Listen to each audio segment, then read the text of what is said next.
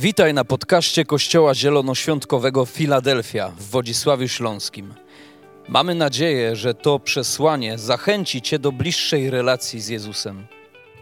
Jeżeli jesteś ciekaw, kim jesteśmy, zapraszamy Cię do odwiedzenia naszej strony internetowej filadelfia.org.pl.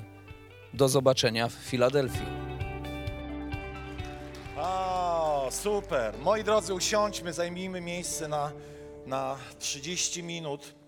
Potem będziemy mieli jeszcze wieczerzę pańską i będziemy dalej kontynuowali kolejną część. Ale chciałbym e, dzisiaj w tym cyklu Kościół 2022, który jest takim cyklem dotyczącym wizji Kościoła, a, bo wizja Kościoła jest ważna. Oto jest powiedziane, tam gdzie nie ma wizji, tam lud się rozprzęga, rozchodzi. Inne tłumaczenie mówi, tam gdzie nie ma proroczego objawienia, tam się lud rozpierzchnie.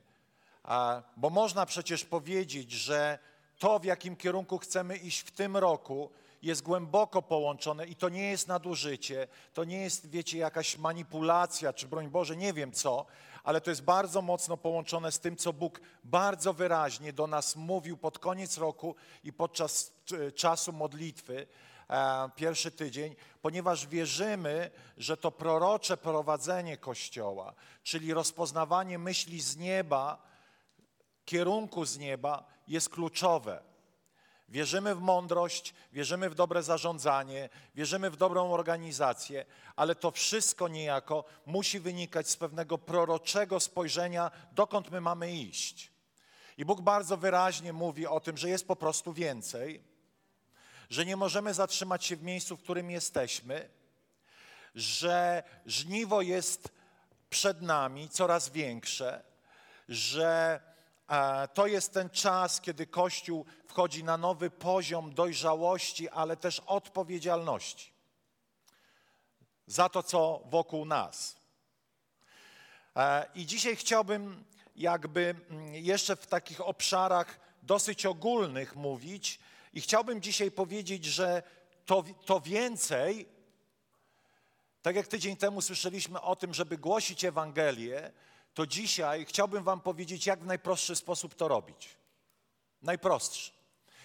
Wiecie, niestety tak to jest z naszym życiem chrześcijańskim, że kiedy poznajemy Pana Boga w taki sposób osobisty, przeżywamy nawrócenie, to większość z nas te pierwsze miesiące czy pierwsze dwa lata to jest czas bardzo intensywnego dzielenia się swoją osobistą wiarą. Mówiąc wprost, tym, co się wydarzyło w moim życiu.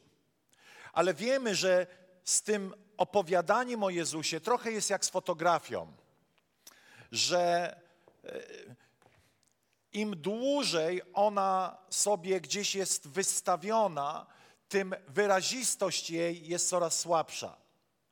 Ona trochę pożółknie, ja ostatnio zabierałem rzeczy od, z, z mieszkania, gdzie mieszkała moja mama i wziąłem cały karton zdjęć. I wiecie, to były czarno-białe zdjęcia. To były zdjęcia zrobione zaraz po wojnie. To były zdjęcia zrobione, wiecie, kiedy jeszcze się. Kiedy, no, to w ogóle epoka przedlodowcowa. I wziąłem te zdjęcia i pomyślałem sobie tak: tam jest zapisana jakaś historia mojej rodziny w tych zdjęciach bracia, którzy dzisiaj mają 60 lat, tacy mali, mama trzyma ich, a oni tacy do pierwszej komunii przygotowani, łyse głowy, tacy wiecie, ogoleni, żeby, żeby nie wiem, wszawicy nie było, bo wszystkich wtedy tak się goliło. Potwierdzacie? Tak było. Tak było, prawda? I stoi dwóch takich bobasów, takie miny krzywe, bardzo się cieszyli, że idą do tej komunii chyba. I, I wiecie, i to jest jakaś historia. Tu mój tata gdzieś tam pręży pierś w mundurze, e, w wojsku e, i taki dumny, że jest tym żołnierzem. I tam jest zapisana jakaś historia tych ludzi. Ale wiecie, z czasem, z czasem trudno trochę do każdego zdjęcia jakby połączyć konkretne zdarzenie. No, no był, no przyjechał, no był, zrobił, zrobiono je w mundurze. E, ale nie wiemy już tych szczegółów, które kiedyś jeszcze wiedzieliśmy. I wiecie, z naszą historią trochę spotkania z Panem Bogiem, naszego nawrócenia, tego przeżycia osobistego, lata mijają i ono trochę jest jak to zdjęcie. Trochę zapominamy. A w to miejsce bardzo często przychodzą różne wzniosłe teologiczne myśli, jakieś szczególne prawdy wiary i to jest dobre. Natomiast wiecie, to nie jest to kosztem tego. To jest i to, i to. Natomiast bardzo często ta nasza historia spotkania z Bogiem, gdzieś ona jest zapominana.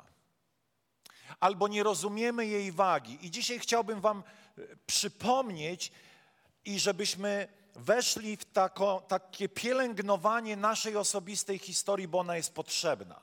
I zatytułowałem to kazanie Twoja historia się liczy, Twoja historia ma znaczenie. Jaka historia? Twojego osobistego spotkania z Bogiem.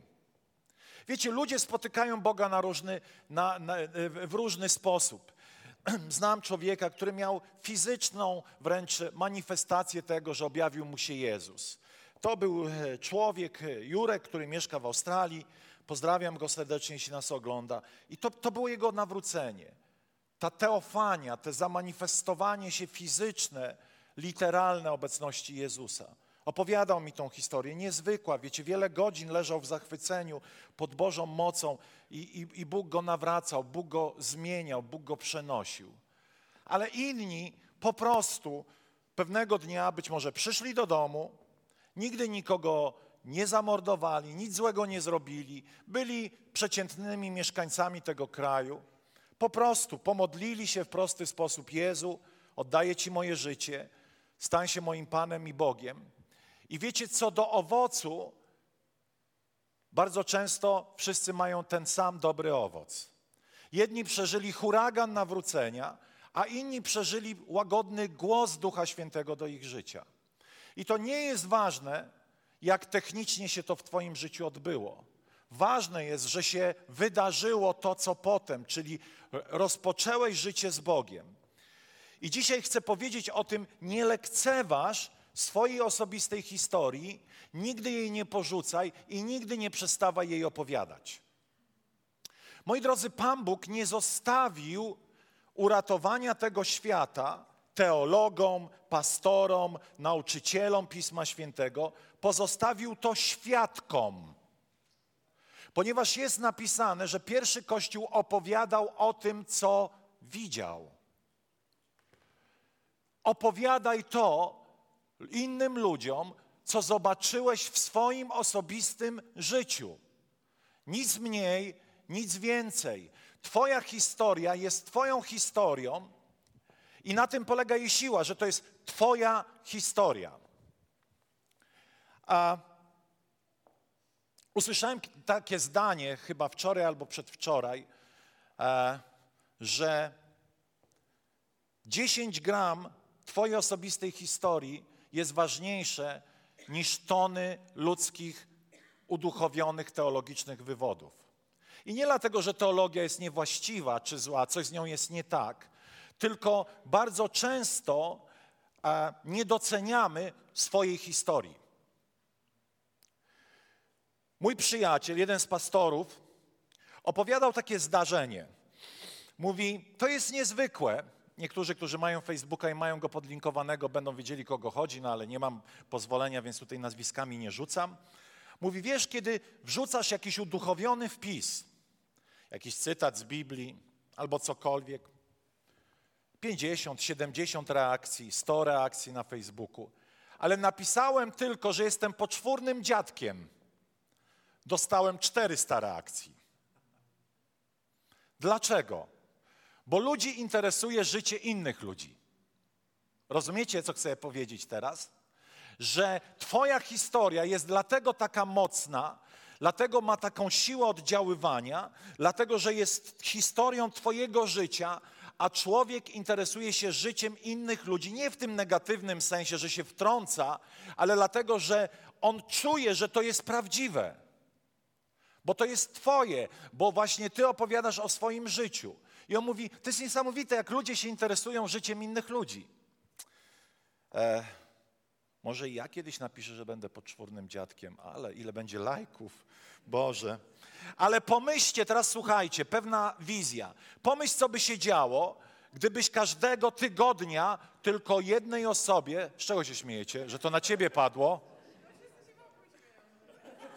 Junior, jeszcze jesteś za młody.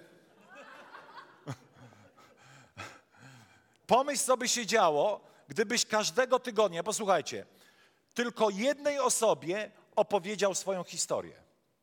Jednej osobie w ciągu tygodnia. Nie wymagałoby to od ciebie specjalnie, żeby gdzieś pójść, pojechać, setki kilometrów, choć takie historie też znamy, za chwilę o nich powiemy, ale jednej osobie, którą znasz, z którą masz kontakt jakiś bardzo naturalny, nie wiem, pracujecie ze sobą, jeździcie do, do pracy samochodem, czyli po prostu przewija się ona w Twoim życiu regularnie. Pomyśl, jaki skutek tego mógłby być, gdyby każdy z nas zrozumiał, jak ważnym jest opowiadanie swojej historii. Ilu ludzi wtedy mogłoby w osobisty sposób doznaczyć, doświadczyć Boga? Co, po, pomyśl, co by się wydarzyło, gdybyś poświęcił jedną godzinę w tygodniu, aby dzielić się swoją historią, która ma atomowe znaczenie dla duchowej rzeczywistości. I muszę Wam powiedzieć, że choć staram się żyć świadomie w tym obszarze, to wiele razy nie spełniam nawet tej minimalnej, tego minimalnego levelu, poziomu. Staram się wykorzystać każdą sytuację, każdy moment, kiedy w sposób nienachalny, niebezczelny, ale w sposób pełen miłości i współczucia i, i, i troski o, o tego słuchacza mogę opowiedzieć swoją historię. Ale pomyślcie, gdyby każdy z nas zamiast organizować akcji opowiadania historii raz na jakiś czas, po prostu miał taki styl życia. A styl życia to jest taki, że to jest częścią mojego życia, że ja sobie to obiecałem, że ja sobie będę, że ja będę o tym pamiętał i przy każdej przygotowanej przez Boga okazji będę opowiadał ludziom swoją historię.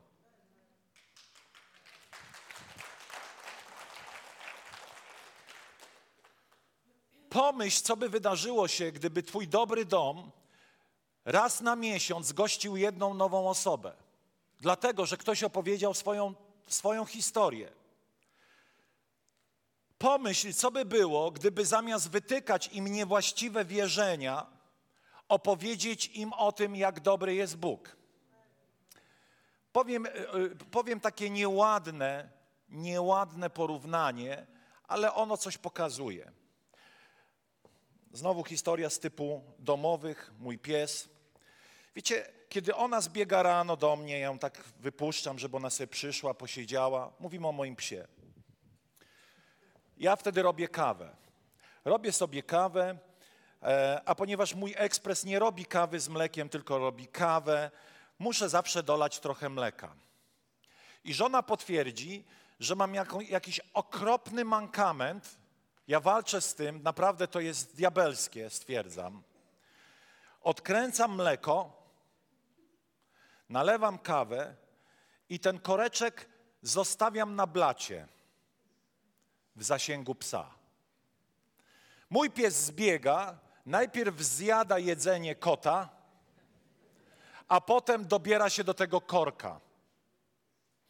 I najgorsze jest to, że on łapie ten korek, ucieka z nim i zaczyna go miętolić w tych zębach, gryźć. I wiecie, ja wpadam w panikę, dlatego że boję się, że on go zje. Więc co robię? Biegnę szybko do lodówki, wyciągam kawałek jakiejś szynki i mówię: Aluśka, chodź pan da. I co Ala robi? Wypluwa ten korek i biegnie po szynkę.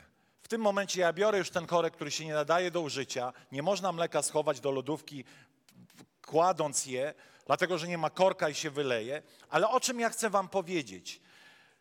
Dzielenie się swoją historią to nie jest wytykanie błędów ludziom, ale to jest dawanie im szynki, którą jest Ewangelia. Bardzo często ludzie wytykają różne rzeczy innym ludziom, tak jakby mieli do tego prawo. Albo ty pijesz, albo ty to, albo ty tamto, ale chwila, chwila, a może porozmawiamy o Twoich grzechach. A więc, co chcę powiedzieć? Pokaż im swoją historię, pokaż im życie z Bogiem, nie koloryzuj, nie dodawaj, nie upiększaj. Wiecie, czasami mamy tendencję, że historię trzeba poprawić, bo jest za mało spektakularna. Ile razy to słyszałem? No ale pastorze, ja nikogo nie zbiłem, nie piłem, nie gwałciłem, nie mordowałem. Co to za historia? I tak kuszeni jesteśmy, żeby coś pododawać. Ale prawda jest taka, że Twoja historia to jest historia 97%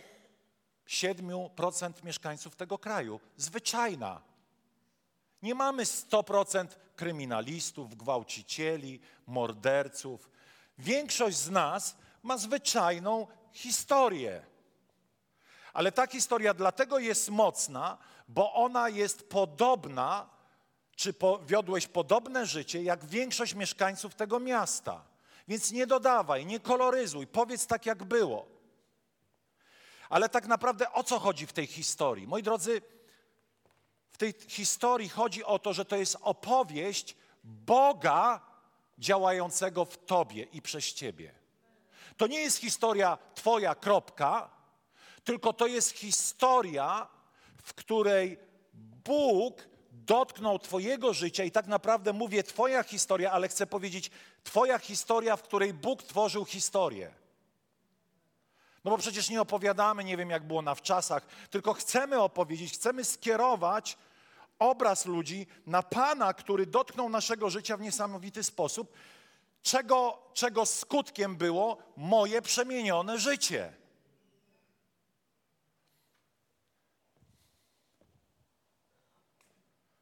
To jest Twoja opowieść o Twoim Bogu.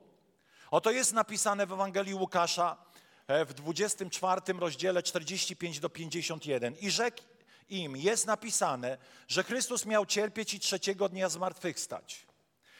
I że począwszy od Jerozolimy, w imię, imię Jego ma być głoszone wszystkim narodom. To się zaczęło od 120 ludzi, którzy zaczęli, i tam zobaczcie, co jest dalej, wszystkim narodom upamiętanie dla odpuszczenia grzechów. I teraz jest napisane: Wy jesteście świadkami tego. Wy jesteście świadkami, każdy na tej sali jest świadkiem tego, co Bóg uczynił w Twoim życiu i napisał na nowo historię Twojego życia. Opowiadasz o tym, czego doświadczyłeś, co zobaczyłeś i co przyniosło realny skutek do Twojego życia. I oto jest napisane: Oto ja zsyłam na Was obietnicę Ojca. Wy zaś pozostańcie w mieście, a zostaniecie przeobloczeni z mocą z wysokości. Dzisiejsze zachodnie chrześcijaństwo to zgromadzenie milczących ludzi. To zgromadzenie ludzi, którzy boją się. Boją się odrzucenia, boją się opinii środowiska, tylko 5, 5 do 10% ludzi ma naturalny dar ewangelizacji w kościele. Ale moi drodzy, ewangelizowanie, a dzielenie się swoją historią to są dwie różne rzeczy. Nie musisz być wielkim e, liderem, ewangelistą, których szanujemy i potrzebujemy, ale Twoja historia może mieć totalne znaczenie dla kogoś, kto jest w podobnym miejscu jak Ty. I ten wielki ewangelista, głosiciel Bożego Słowa, prawdopodobnie nigdy nie dotrze do tego człowieka, ale ty już tam jesteś, w zakładzie pracy, na studiach, w szkole. I teraz po, pokażę Wam, jak pewne rzeczy się dzieją. Moi drodzy, to nie jest tak, jak często nam się mówi, że wiara jest moją osobistą sprawą. Twoja wiara nie jest Twoją osobistą sprawą w tym sensie, że otrzymałeś lekarstwo, które musisz podać dalej. Dlaczego jest, nie, nie jest Twoją osobistą sprawą? Dlatego, że Jezus powiedział, że to nie jest Twoja osobista sprawa. Jest napisane, że to, co, to, że będziecie opowiadać w światłości na rynkach miast. I ja, choć nie jestem zwolennikiem, wiecie, biegania z ulotkami po mieście, świat trochę dzisiaj inaczej funkcjonuje, ale chodzi jakby o ideę, że to jest publiczne, powszechne, dostępne. Niestety wielu ludzi ciągle jest milczącej, milczącej większości, bo boimy się czego? Że coś źle, złego o nas pomyślą? Serio? Rozmawiałem z jednym z liderów e, w Łodzi na takiej konferencji, na którą nas zaproszono i, i, i tam był taki akt e, pojednania i prośby o przebaczenie między katolikami i protestantami. Bardzo ciekawa inicjatywa. E, by, by, było kilku biskupów, którzy, jeden z nich umywał nogi protestanckiemu pastorowi. Bardzo potrzebna rzecz, ponieważ chociaż ja powiedziałem tak, ja nie musiałbym tu być, bo mnie nikt nie zranił. Mnie Kościół rzymskokatolicki nie zranił. Ja nie wygłaszałem jakichś teorii przeciwko Kościołowi rzymskokatolickiemu, ale powiedziałem, tu trzeba zaprosić ludzi, których rodziny odrzuciły, których bliscy się wyrzekli. To oni najbardziej zostali zranieni przez członków tego Kościoła. Ale jakkolwiek idea może kontrowersyjna, może nie, nie wiem, nie mnie oceniać, to chcę, chcę powiedzieć jakby, że My nie możemy bać się ludzi. Nie możemy bać się tego, że oni nas zranią. Opowiadał mi tam właśnie jeden z liderów, że mówi, człowiek, który zajmuje się ze swoją żoną wykupywaniem ludzi z niewolnictwa. Um, Maciek. I on opowiadał, mówi, że w Pakistanie, gdzie oni wykupują tych ludzi, jest rodzina, chyba Amerykanów. I on mu zadał takie pytanie – nie, i on mówi, czy się nie boisz? A on mówi, każdego dnia, budząc się rano, zastanawiam się, czy dzisiaj nie zginie moja żona, ja i trójka dzieci. Ale mówi, nie pozwolę, żeby strach zamknął nam usta. Nie pozwól, aby Twój osobisty lęk, Twój osobisty strach zamknął Ci usta. Nie pozwól, aby poczucie komfortu i akceptacji szukane u każdego człowieka zamknęło ci usta. Tak, niektórzy będą mieli bekę, a niektórzy powiedzą: Czekałem na to. Czekałem na to. Chcę tego, o czym mi opowiadasz. To jest niesamowite, co do mnie mówisz, bo Twoja historia do mnie przemawia. I wiecie, musimy powiedzieć sobie jasno: Chrześcijaństwo czasami jest trudne, bolesne i niewygodne. I cisza zapadła. Nie nawróciłeś się do Chrystusa, aby polepszyć sobie byt. Nie nawróciłeś się do Chrystusa, aby uzyskać nowe grono fajnych znajomych. Nawróciłeś się do Chrystusa, ponieważ Chrystus zadbał o to, abyś swoją wieczność spędził w niebie. Punkt numer jeden a po drugie, aby były wszystkie dostępne Boże obietnice tu na ziemi jako efekt krzyża, ale czasami jest trudno. Bóg mówi, że zaopatrzy nas we wszystko, że Bóg zaopatruje nas finansowo, ale czasami są sytuacje i kryzysy finansowe. I co wtedy obrazimy się na Boga? Diabeł znowu, wiecie, zniszczył moje finanse. Ile razy takie historie słyszałem? Diabeł atakuje moje finanse. A co się stało, bracie? No wiesz, tu mam kredyt i tu mam kredyt i tam mam kredyt. Ja mówię, to nie diabeł atakuje twoje finanse, tylko twoja głupia, niemądra głowa. Żeś nabrał tych kredytów. Bardziej niż możliwość e, spłaty. Ale co ja chcę powiedzieć? Nie milczmy. Kościele, nie milczmy. Twoja historia ma moc zmiany do, ma moc zmiany ży, życia ludzkiego. Moi drodzy, ale teraz chciałbym o czym wam, wam powiedzieć. Twoja historia pojawi się w dwóch, bardzo często jakby opowiadając swoją historię, musimy wiedzieć, że są ludzie, których mamy tylko na chwilę i są ludzie, których mamy na dłuższy czas. Oto jest w Biblii historia, na przykład Samarytanki. Oto spotyka się z Jezusem i co ona robi? Ona na początku, kiedy spotkała się z nim, chciała go wciągnąć w, w, w teologiczną debatę. Ale Jezus nie poszedł w tą stronę. Jezus usłużył jej darem Ducha Świętego, który nazywamy słowem wiedzy, op opowiedział o jej przeszłości, okazał jej akceptację, czyli opowiedział jej historię, dotknął jakby te, te, tych wszystkich złych rzeczy, które ona miała, dotknął jej odrzucenia i teraz co ona robi? Ona te całe spotkanie zabiera ze sobą i wraca do swojej wioski.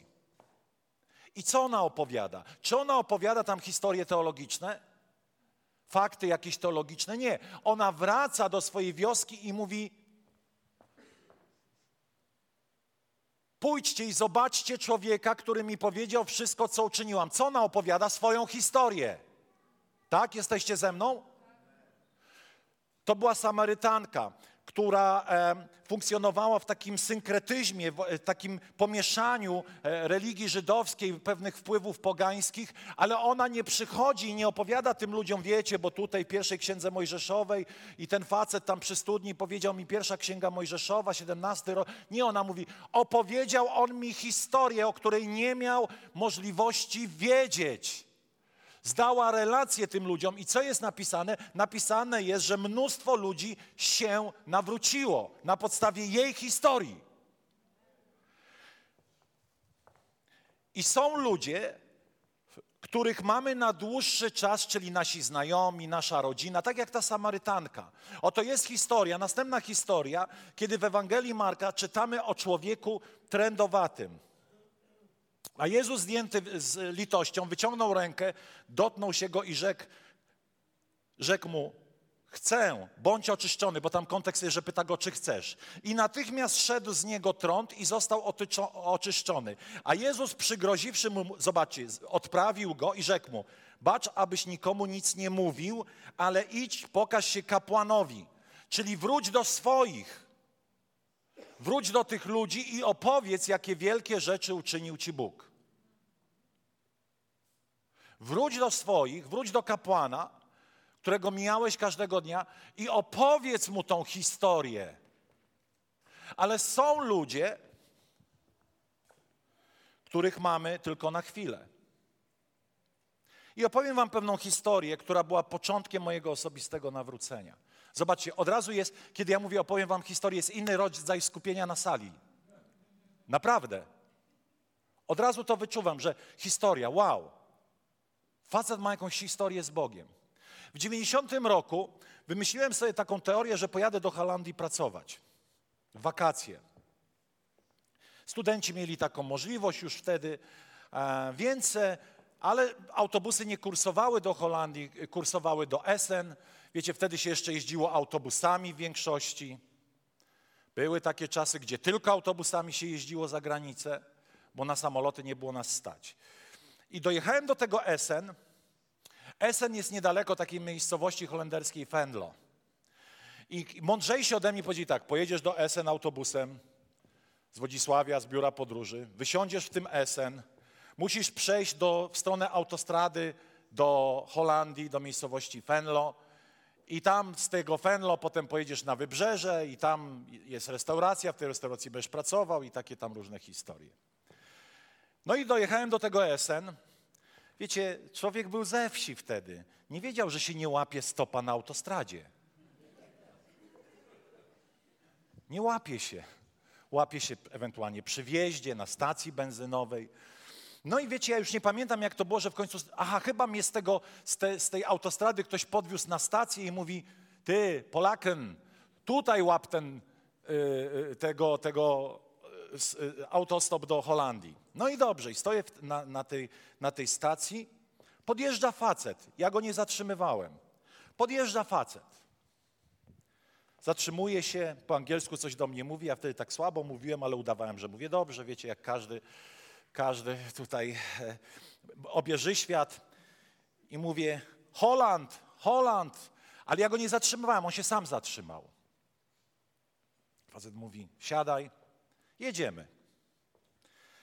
I zaczyna mi opowiadać, pytać, a co ja, a jak, a, a skąd? Ja mówię, no Poland, tutaj, nacht robota, do roboty, work, wiecie, job. Facet mówi do mnie tak, a ja byłem w Polsce. Mówię, tak? O, miło. Mówi, bo ja bardzo mocno wierzę, Bardzo kocham Boga i byłem w takiej miejscowości, on po angielsku do mnie mówił, Rybnik, Rybnik, a ja, Rybnik. On, yes, yes, Rybnik. Co się okazało? Facet zaczął mi opowiadać Ewangelię. Mówi, bo jestem pastorem, mówi on do mnie. I tam do Rybnika jeździłem, jeżdżę, pomagam tam jakiemuś kościołowi, już nie pamiętam o co dokładnie chodziło. W każdym razie facet mi w tym samochodzie głosił Ewangelię, wysadził mnie w tym Fenlo, pojechałem po, potem dalej, o ile dobrze pamiętam, albo nawet mnie zawiózł już tam do tego, ja nie pamiętam, nie chcę już zmyślać. W każdym bądź razie, zobaczcie, minęło 30 lat, a ja pamiętam tą historię. 30 lat. Facet był właśnie opowiadaczem swojej historii. Zatrzymał się intencjonalnie. Wiecie, bardzo często jest taka, a nie będę się zatrzymywał, bo zboczeńcy, wiecie, pederaści i Bóg wie jeszcze nie wiadomo co i te wszystkie takie myśli, o tutaj nie wiadomo, napadną, zjedzą, zabiją. Ale czasami my unikamy historii, którą miał Filip. Może ktoś jest osobą homoseksualną na sali? Nieładnego słowa użyłem, przepraszam.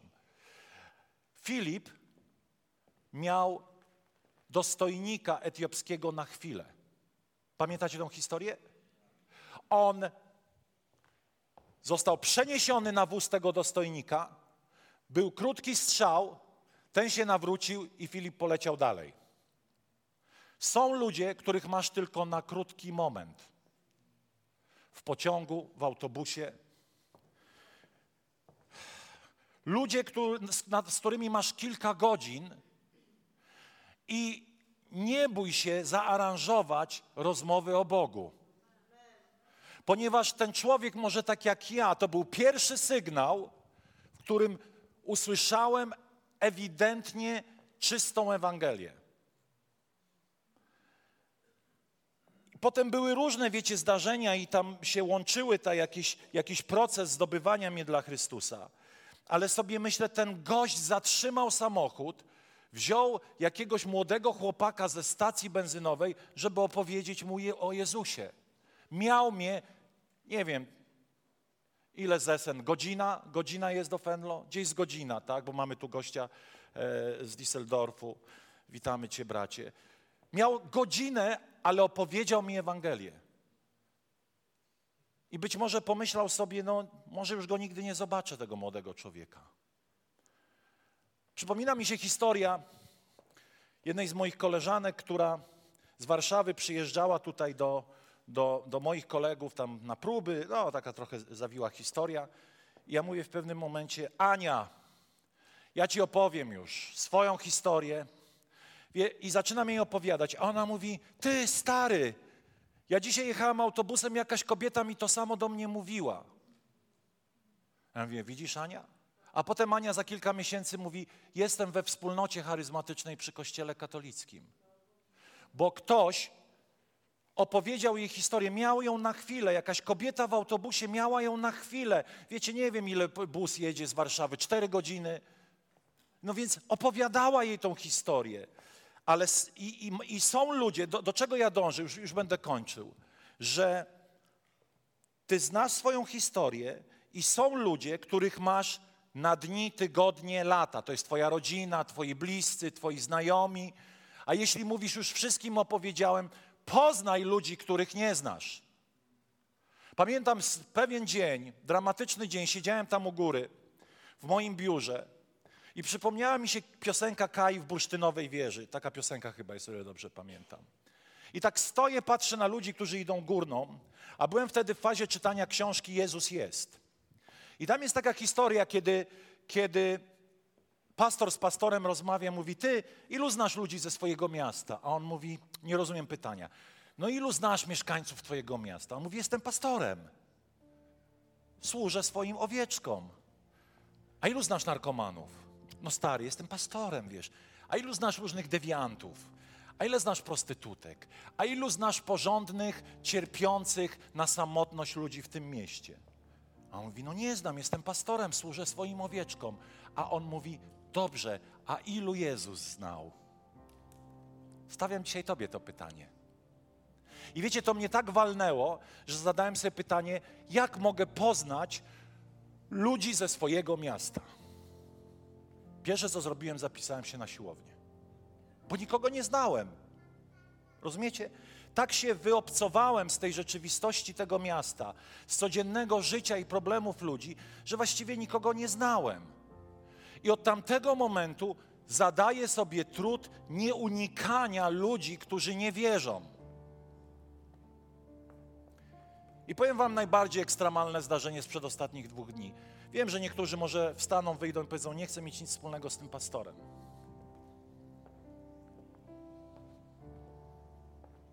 Dwa dni temu zmarł Romek Kostrzewski z zespołu KAT.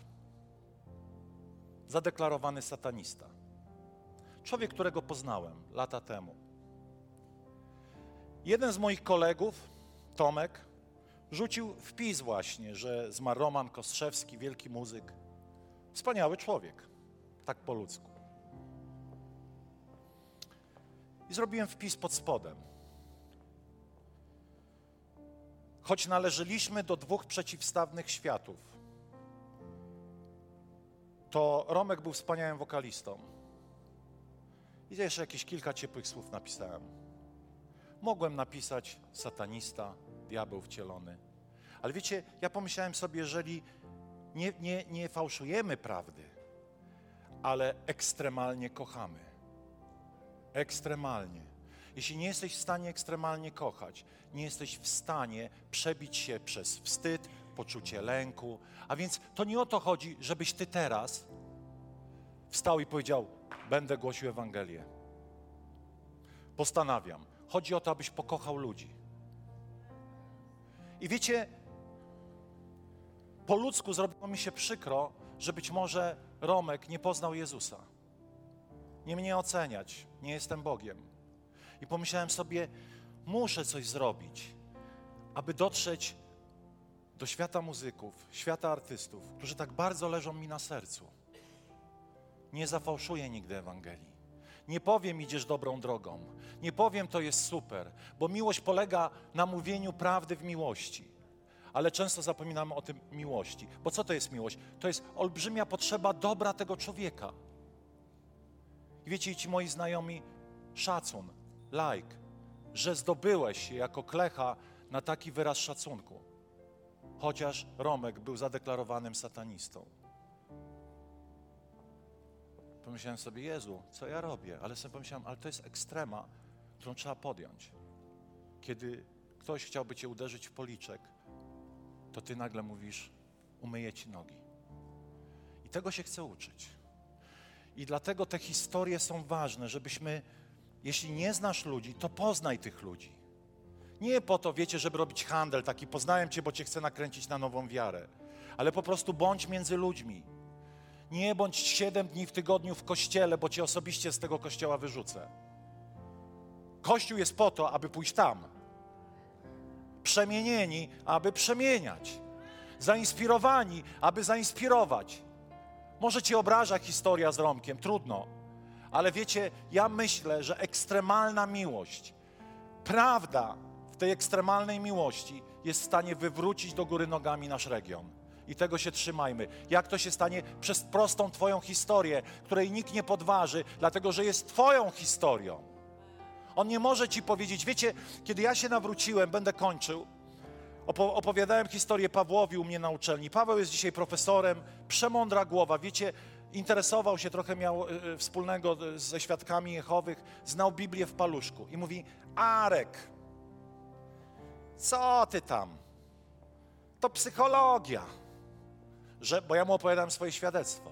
Ja mówię, Paweł, nikt nie wyrwie tego z mojego serca, co przeżyłem. Pamiętasz, kim byłem? Imprezowiczem. Przecież widzisz zmianę. No tak, to fakt. To jest fakt. A więc mówię, nie możesz ocenić tego zdarzenia, bo nie jesteś mną. Możesz mi tylko zaufać, że mówię prawdę. Dlatego nie koloryzuj nigdy, nie dodawaj, mów jak było. Pan Bóg użyje Twojego prostego świadectwa. Nie bajeruj, że miałeś wizję aniołów, jak nie miałeś, Po prostu mów tak, jak było. Ale pamiętaj, że jesteś w jakimś miejscu, bo Bóg cię tam wysłał. Jesteś w jakimś miejscu, bo Bóg zadecydował, że musisz komuś tam powiedzieć, tak jak mnie ten człowiek w tym samochodzie do tego Fenlo. A potem pojechałem do Jarocina i w Jarocinie był występ zespołu No Longer Music. I pamiętam, wiecie, i to był drugi taki strzał, a równolegle gdzieś mój brat funkcjonował i już wiedziałem, że się wielkie akcje zaczynają dziać, bo już widziałem jego życie. I wiecie, pojechałem do tego Jarocina, był zespół No Longer Music, grali głośno tak po prostu, że wow. Ale nie mogli grać na głównej scenie, więc grali u księdza na parafii. I oni opowiadali te świadectwa swoje, kim byli, kim się stali. I wiecie, zanim zrozumiałem teologiczną podstawę tego, co się wydarzyło, mnie pociągnęła ich historia. A potem obok żył mój brat, wiecie, który był pięć razy na odwyku. I kiedy powiedział po piątym razie, mamusiu, ja już nie będę pił, to wszyscy czekaliśmy, kiedy znowu zapije, a lata mijały, a on nie pił. I ostatecznie jego historia była gwoździem, nie, chciałem być do trumny, nie, to źle brzmi. Była ostatecznym, decydującym przełomem, w którym ja się nawróciłem. Dlatego, że zacząłem popijać i myślę, hmm, Zyga tyle lat nie pije, sześć już chyba wtedy nie pił. Mówi, nie, to to widocznie Jezus jest skuteczny. Kiedy mówił mi swoją teologię, mówiłem, uspokój się, nie chcę tego słuchać. Miał taką, wiecie, twardą gadkę typu grzeszniku, pójdziesz do piekła. Super, super, fajnie. Pamiętam, jak stałem, mówię, ty mnie tu piekłem nie strasz, bo ja się nie boję. Chociaż się bałem. Ale jego historia, mojego osobistego brata, jego postępy, jego nawrócenie było ostatecznym argumentem.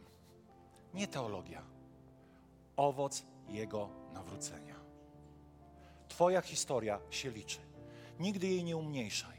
Nigdy jej nie zapominaj. Jeśli zapomniałeś, na nowo sobie ją przypomnij i zacznij żyć życiem, w którym nie tworzysz jakiejś akcji stąd wychodząc, ale po prostu będziesz zakodujesz sobie w sercu, że to jest styl życia. A styl życia po prostu wykorzystuje okazję. Styl życia po prostu nie czeka na jakąś akcję ewangelizacyjną Kościoła nawracania niewiernych. Po, gardzę czymś takim. W tym sensie, że to jest po prostu taki religijny biznes. Idziemy ich nawracać. A pytanie jest, czy idziemy ich kochać. To jest pytanie. Czy idziemy ich kochać? Czy dalej będziemy ich kochali, nawet jeśli się nie nawrócą? Czy dalej będziemy im pomagali, nawet jeśli się nie nawrócą i dalej będą może potrzebowali kromkę chleba, nie wiem, kurtkę, płaszcz, buty? Czy będziemy mówili, nie, on nie chce słuchać o Jezusie, dobra, idziemy następnego przekupywać dobrocią?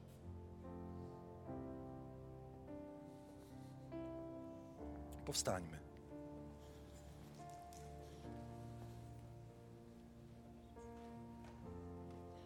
Nie będę modlił się o wiele, jak tylko o to, abyśmy przyjęli taki styl życia, w którym będziemy ludziom opowiadali swoją historię, która jest boską historią. Nie będę modlił się o jakieś wielkie przełomy, tylko o to, żebyśmy zrozumieli i że, abyśmy zaczęli ludzi kochać na tyle mocno, żebyśmy byli gotowi zrezygnować z osobistych korzyści na rzecz ratowania innego człowieka. Żebyśmy zaczęli kochać ich na tyle mocno, żebyśmy mieli siłę zrobić drugie nabożeństwo, żeby było więcej miejsca. Nie ekscytujcie się. Doceniamy to, co Bóg zrobił, ale to jest dopiero początek. Głęboko wierzę, że to jest początek że we wrześniu może uda nam się rozpocząć drugie nabożeństwa z powrotem wrócić, bo sala się zapełnia i będziemy robili te dwa nabożeństwa, aby sala się zapełniła. Jak się zapełni? Nie poprzez wielkie akcje ewangelizacyjne, które coraz trudniej dzisiaj przyciągają ludzi, ale poprzez Twoją i moją historię, która się liczy. Twoja historia się liczy, Twoja historia, Twoja, nigdy jej nie umniejszaj, nie czekaj, aż po prostu coś wielkiego się wydarzy, bo Twoja historia jest wielka. Ojcze, modlimy się i przepraszamy Cię, że czasami milczymy, kiedy Ty aranżujesz, Duchu Święty, święte spotkania, jak spotkanie Samarytanki, jak spotkanie i uzdrowienie trędowatego, jak spotkanie Filipa i eunucha etiopskiego. Panie, modlimy się o to, abyśmy umieli zawsze mieć wyostrzony zmysł na tych ludzi, których stawiasz na naszej drodze, abyśmy im przede wszystkim za, zaprezentowali zakochane, roztęsknione za nimi serce Ojca. Abyśmy przede wszystkim, unikając jakichkolwiek przejawów polityki, religijnego handlu, jakichś e, ziemskich motywacji, mogli objawić im Twoją troskę o stworzenie, Twoją troskę o zgubiony lud. Panie, dlatego wyposaż ten Kościół w olbrzymią potrzebę docierania do tych, którzy giną, do tych, którzy utknęli w ciemności, choć wydaje im się, że jest wszystko ok. Panie, niech nasza miłość będzie większa niż nasze lęki i obawy. Niech nasza miłość do ginącego świata będzie większa niż lęk przed odrzuceniem, wyśmianiem, niekomfortową sytuacją. Ostatnio, kiedy byliśmy z Jakubem Kamińskim w restauracji, obok nas usiadła rodzina, mężczyzna z kobietą. I słyszeli, o czym rozmawiamy, i na koniec on wstał, zaczął z nami rozmawiać, bo nie dowładał nogą, opowiedział nam swoją historię. Ja mówię, proszę pana, wiem, że to zabrzmi dziwnie, ale jesteśmy pastorami i wierzymy, że Jezus uzdrawia. Czy ja mógłbym się o Pana w niedzielę na nabożeństwie pomodlić, żeby On po prostu miał na skutek niedopatrzenia lekarzy przerwany rdzeń kręgowy? Okropna rzecz. Ja mówię, czy nic Pan nie będzie miał przeciwko, żebym mógł się z Kościołem o Pana pomodlić? Opowiedziałem mu, kim jesteśmy i tak dalej. On mówi, ależ oczywiście, proszę powiedzieć tylko swoje imię, Sebastian. Więc chciałbym kilkoma zdaniami razem z Wami pomodlić się o Sebastiana. Moi drodzy, nie uczę niczego, czego sam staram, nie staram się robić. To może wyglądać skrajnie, że chłop chce się modlić o człowieka w restauracji, ale pomyśl, gdyby to dotyczyło Twojego dziecka, czy przejmowałbyś się restauracją? Ojcze, modlimy się o Sebastiana. Dotknij jego kręgosłupu, aby zupełnie proces uzdrowienia dotknął jego życia. Panie, modlimy się teraz, aby on doświadczył uzdrowienia i aby pewnego dnia odszukał Ciebie. Ojcze, modlę się o to w imieniu Jezusa, Pana naszego. Niech będzie Tobie chwała, cześć i uwielbienie. Ojcze, kochamy Ciebie i w naszych sercach wzbudź miłość, miłość, miłość do ludzi, którzy giną. Ojcze, niech to będzie naszą obsesją, niech to będzie naszym snem, naszą wizją w 2022, aby Kościół był zwycięski, piękny i pełen miłości do, do Ciebie i tego świata. Ojcze, nie chcemy ciągle biadolić, że Cię zawiedliśmy, bo my o tym wiemy, ale Panie, dzisiaj z nadzieją i z radością chcemy ustanawiać w naszym życiu taki dzielący się naszą historią styl życia. Ojcze, niech ten Kościół słynie z tego, że kocha ludzi i jest w stanie zrobić dla nich wiele, aby uratować ich od potępienia. Dziękujemy Ci, Panie. Dziękujemy Ci, Panie. Będziemy teraz mieli wieczerzę i wiecie, moi drodzy, zastanawiałem się, czego wieczerza też jest symbolem. Ona ma wiele symboli. Ale kiedy myślę o tym, że jest więcej, że ten Kościół ma misję do wykonania, e, to myślę też o tym, że potrzebujemy być zjednoczeni i w jedności tą misję wykonać. Królestwo rozdwojone nie ostanie się. Ja nie mówię, że jest rozdwojone, nie to chcę powiedzieć, tylko chcę ciągle podkreślić w takim dniu jak ten siłę jedności. Siłę jedności. Jedność to nie jest jednolitość. Jedność to jest zjednoczenie wokół celu w różnorodności. Jedność nie wymaga od ciebie unifikacji, czyli upodobnienia się do reszty w sensie wszyscy tacy sami, ale jedność to jest zgoda serca, że to, co Bóg wkłada jako cel, jako misję do naszego życia, osiągniemy to razem. Razem. Potrzebujemy siebie wszystkich. Nawet najbardziej, na, najmniej zaangażowanego Filadelfianina potrzebujemy. Potrzebujemy każdej duszy, wszystkie ręce na pokład. Potrzebujemy Ciebie, drogi bracie, nawet jeśli nic nie robisz, to możesz zawsze się modlić. Potrzebujemy nas wszystkich, abyśmy osiągnęli cele, które Bóg ma dla nas. Ojcze, aby byli jedno, aby dzisiaj w lokalnej wspólnocie byli jedno. Panie, Ty modlisz się, Ty modliłeś się, aby Kościół był jedno na poziomie uniwersalnym. Ale dzisiaj my chcemy osiągać tą jedność i zjednoczenie na poziomie lokalnym. Panie, chcemy budować jedność także z innymi wspólnotami wierzącymi w Biblię. Panie, chcemy mieć relacje z innymi nowonarodzonymi chrześcijanami, ale dzisiaj chcemy pielęgnować jedność wzajemną, cieszyć się różnorodnością, cieszyć się różnymi poglądami i różnymi wypowiedziami, ale zawsze budować jedność. Ojcze, niech Twój duch jedności ogarnie nas w fenomenalny sposób. W imieniu Jezusa. Amen. Amen. O.